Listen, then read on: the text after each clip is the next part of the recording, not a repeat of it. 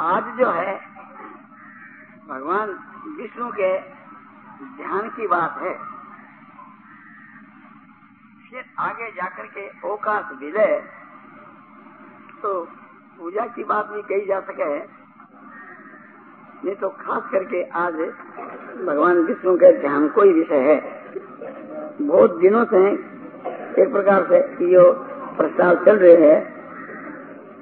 कल जो है भैया मन में विशेष बात हुई थी कि ध्यान रोज एक दफ़ा होना चाहिए, चाहे सगुण भगवान को हो, चाहे निर्गुण भगवान को मैं यह बात कही, सुनने वालों को विशेष उत्साह हुए, तभी ध्यान के विषय की बात कही जा सके। यह भी बात हुई पहले तो मन के बीच के में ये उत्साह रहे तो मन के बीच में यह बात रहती कि ध्यान तो अपने आपकी बात, स्वतंत्रता की बात है। जिके को ध्यान नहीं लगे बैंक को भी एक प्रकार से लगाया जा सके बैंक की यदि इच्छा हो पर बहुत वर्षों से मन के बीच के वहाँ थोड़ी ढिलाई आ गई। लोगों को उत्साह कम दे करके करने वाले भाई लोग भी यदि इस प्रकार से मदद करे कि यहाँ खूब ध्यान रख सके और अवश्य ही लगना चाहिए मैं भी कोशिश करूँ कि आप लोगों को ध्यान लगे और थे भी कोशिश करो। श्रद्धा और प्रेम पूर्वक और विश्वास पूर्वक कोशिश करो कि भाई ज़रूर ध्यान लगे हो। तो लग सके इसमें ध्यान करने वाले की श्रद्धा और प्रेम पर निर्भर है। ध्यान करने वाला जो पुरुष है, उसकी श्रद्धा और प्रेम पर निर्भर है। यदि वो एक सच्चे दिल से और बहुत उत्साह के साथ के माँ यदि कोशिश करे, ध्यान लगने के लिए और वो बात श्रद्धा पूर्वक सुने और प्रेम पूर्वक सुने और सुनने के साथ में इसी प्रकार से सुन करके कि उस साथ साथ में ध्यान कर तो चले जाए।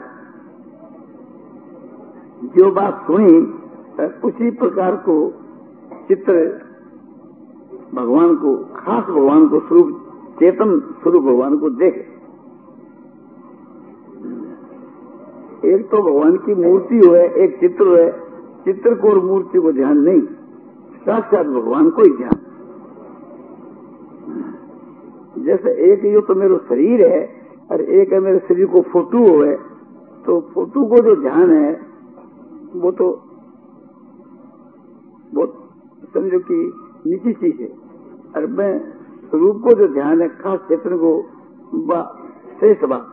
तो अपने साथ साथ भगवान के स्वरूप को ही ध्यान करना है।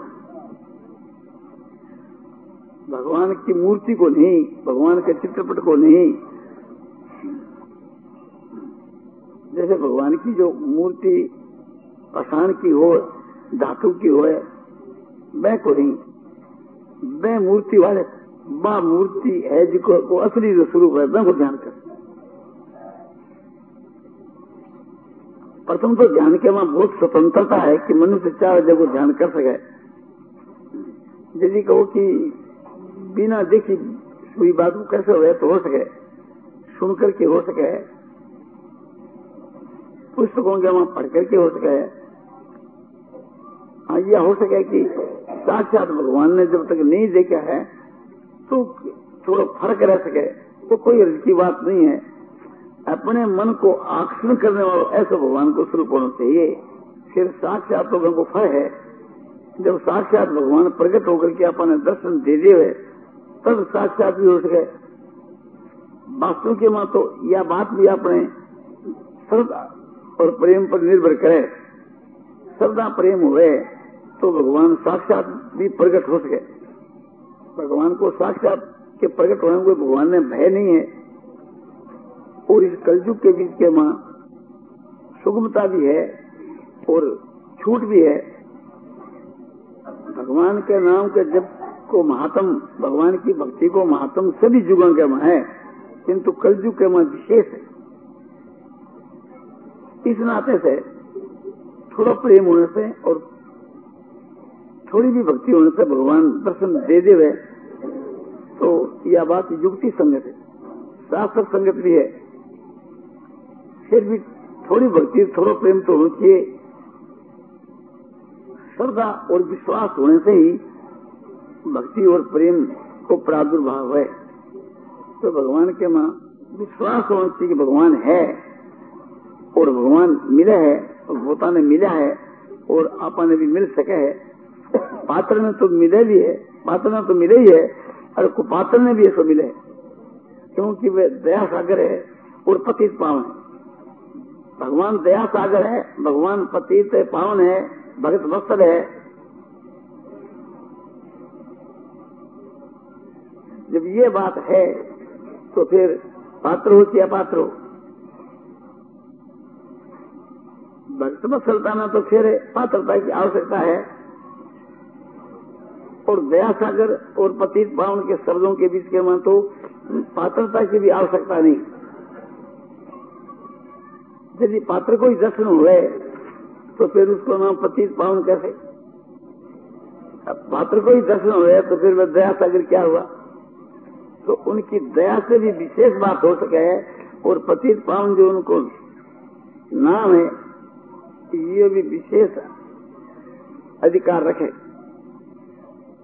इसमें तो साधक जो है, उसके दिल में जो विश्वास तो अवश्य होना चाहिए कि इस प्रकार से कुपात्र में भी दर्शन हुए। ये इतना विश्वास तो अवश्य होना चाहिए। ये जो विश्वास है, इतनी श्रद्धा से भी काम चल जावे। ये दृढ़ विश्वास हो जावे कि पात्र तो नहीं हाँ किंतु भगवान के दया के प्रभाव से उनका दर्शन हो सके। जैसे भट्ट जी को भाव है। जन गुण प्रभु, देखन काऊ। दीन बंदो अति मृदुल स्वभाव।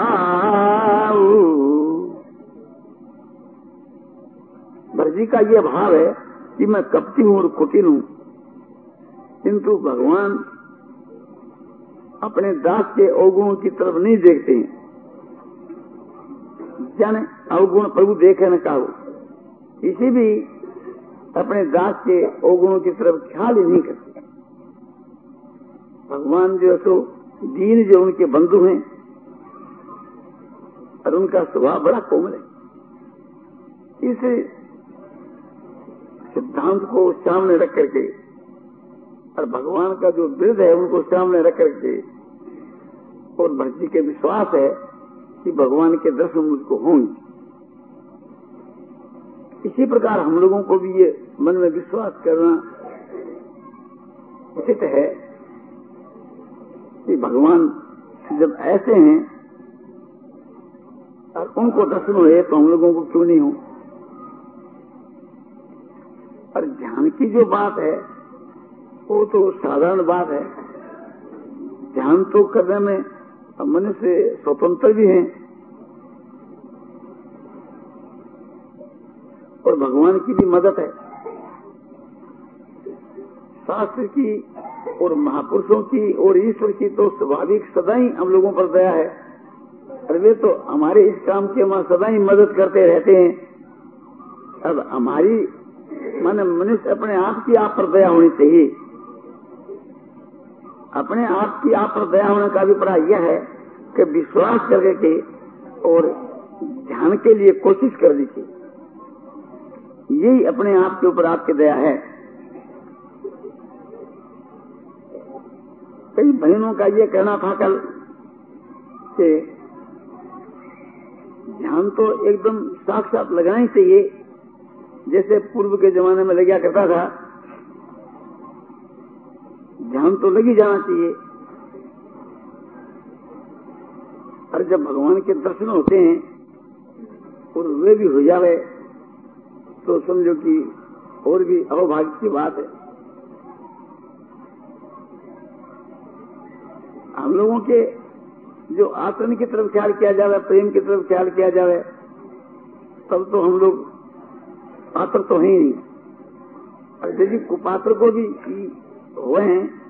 और यह बात एक प्रकार से भगवान को विरुद्ध है।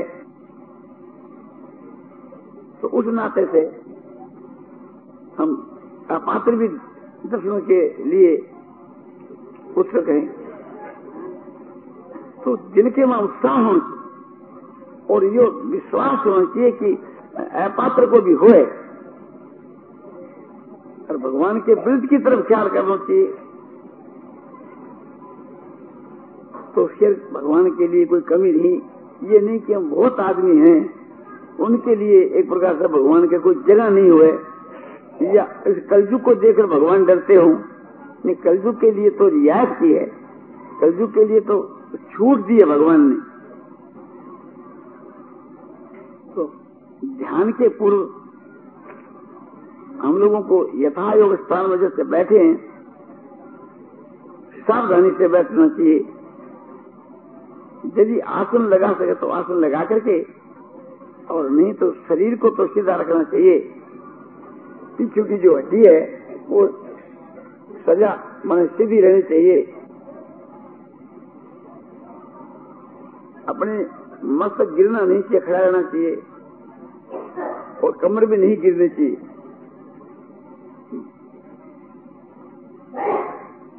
इस प्रकार सजा बैठने से आँख नहीं आता।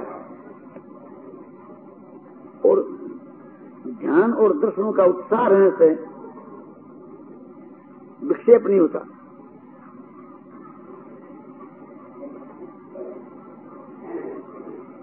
आसन पे बैठ करके फिर भगवान का आह्वान करना। चाहिए आह्वान का ये मतलब है कि भगवान के नाम का उच्चारण करके भगवान को बुलाना ये उसका आह्वान है। किसी मनुष्य का हम आह्वान करते हैं तो उसके नाम का उच्चारण करके पुकार तो ऐसे भगवान को पुकारना चाहिए, और करुणा भाव से पुकारना चाहिए। हृदय के बीच के वहाँ श्रद्धा, प्रेम और करुणा भाव अवश्य रहना चाहिए। श्रद्धा माने विश्वास और हृदय का वहाँ प्रेम भाव। और करुणा। भाव भगवान जब आते हैं, ध्यानावस्था के वहाँ भगवान के जब दर्शन होते हैं, उसके पहले ही वातावरण का सुधार हो जाता है।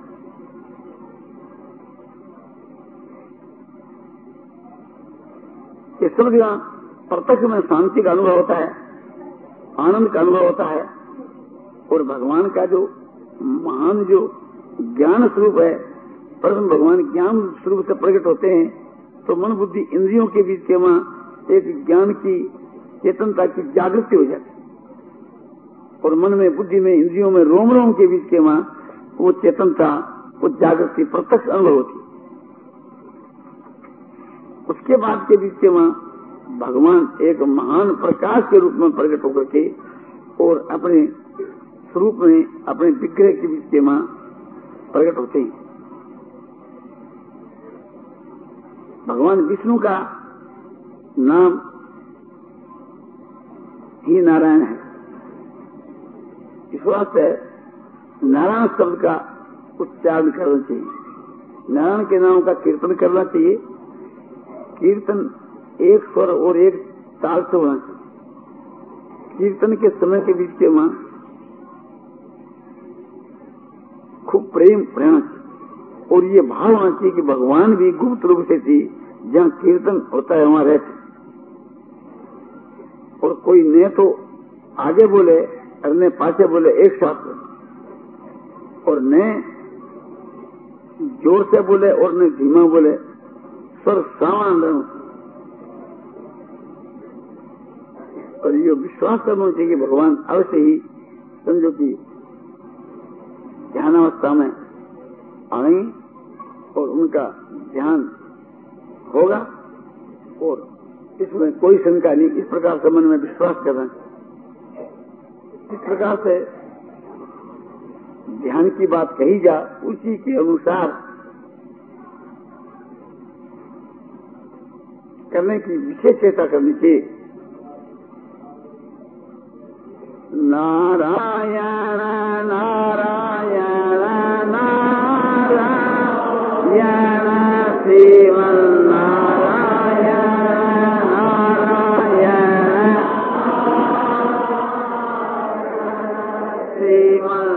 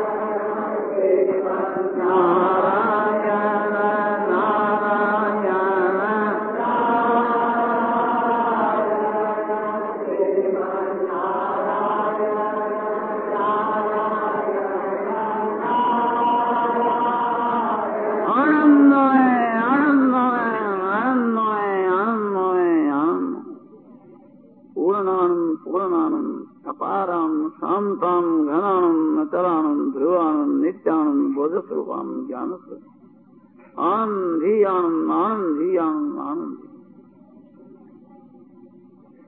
जो ज्ञानानघन परमात्मा है, वही एक प्रकार से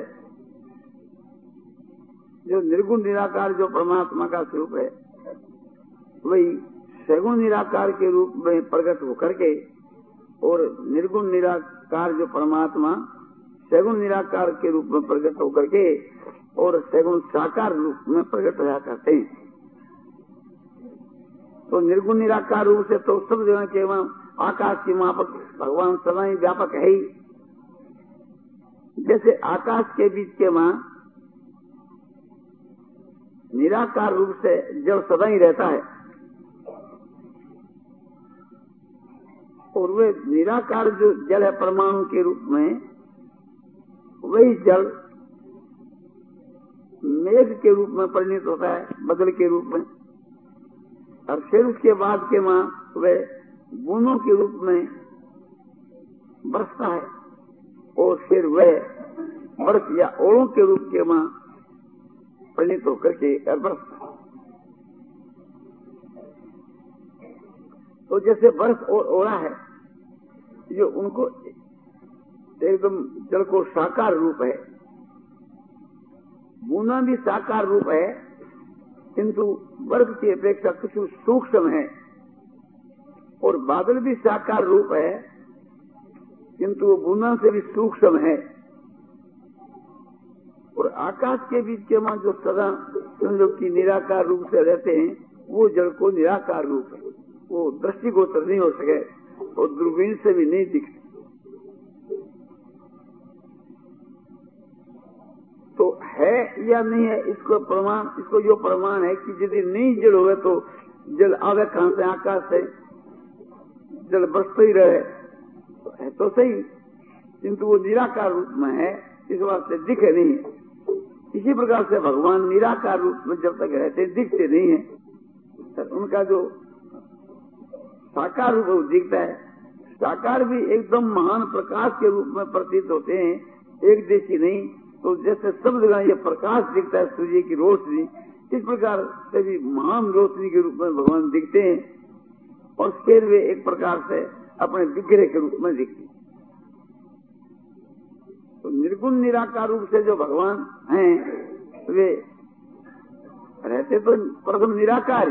किंतु अपने दिव्य गुणों करके जो संपन्न है, उस गुणों के स्वरूप में उनका प्रादुर्भाव होता है। उनका जो सत्यचितानु घन जो रूप है, उनकी जो सता है कि भगवान है, वे भगवान एक प्रकार से थी चेतन के रूप के बीच वहाँ उनका विकास होकर के और वे फिर आनंद के रूप में तो दिखते जब चेतन रूप का विकास होता है तो सबके शरीर के बीच के वहाँ चेतनता आ जाती है। मन, बुद्धि और इंद्रिया के वहाँ, सबके वहाँ चेतनता आ जाती है। यानी ज्ञान की जागृति हो जाती है, बोध की जागृति हो जाती है। और बड़ी प्रसन्नता और बड़ी शांति और समझो की और बहुत ही आनंद से प्रतीत होता है। तो अब ये समझना चाहिए कि भगवान का फिर आह्वान करना, इस आह्वान के बीच के माँ भगवान ज्ञान और आनंद के रूप में उनका प्रादुर्भाव है। निर्गुण निराकार के रूप में तो है ही। सत्य चितानंद धन जो भगवान का निर्गुण निराकार स्वरूप है, उसमें तो सदा ही है। अब ये भगवान संजो की अपने ज्ञान के रूप में, बोध के रूप के बीच के माँ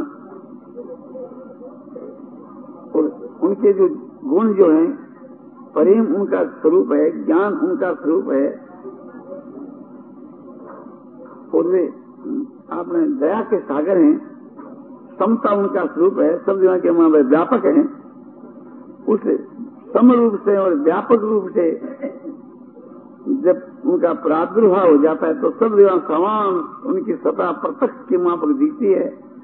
और मानो हम लोग आनंद के सागर के वहाँ डूबे हुए हैं, ऐसा उसका आनंद का प्रादुर्भाव रूप दिखता है।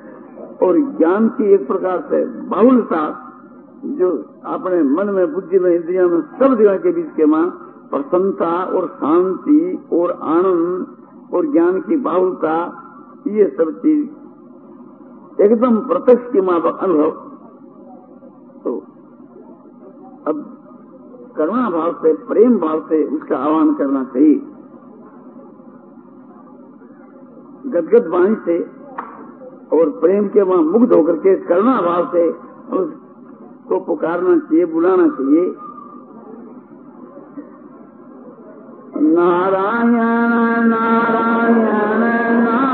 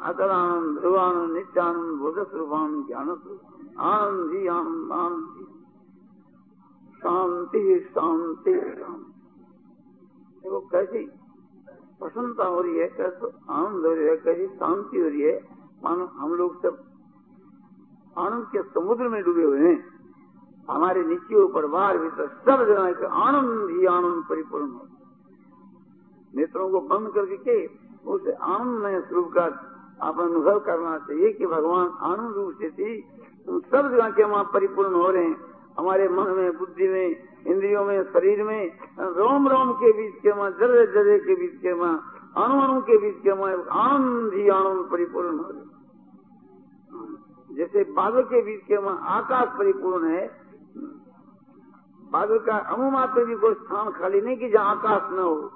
इस प्रकार से थी हमारे मन बुद्धि इंद्रियों में और संसार में कहीं एक अनुमात्र भी कोई ऐसा स्थान नहीं कि जहाँ आनंद न हो।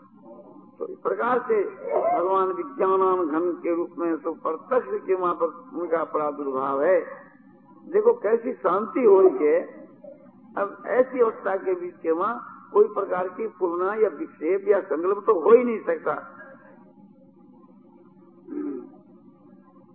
और कैसी मन में बुद्धि में इंद्रियों के वहाँ जागृति हो रही है। माने चेतनता की जागृति तो ऐसी परिस्थिति के वहाँ ऐसी जागृति के बीच के माँ आलस कैसे आ सकता? आनंद की बाहुलता के बीच के वहाँ फुरना नहीं हो सकती। और चेतनता की बाहुलता के बीच के वहाँ आर्थ नहीं आ सकता। दो जो महान विघ्न है, उनकी सामर्थ्य नहीं है कि एक प्रकार से थी, उनका कोई हम लोगों पर असर हुए।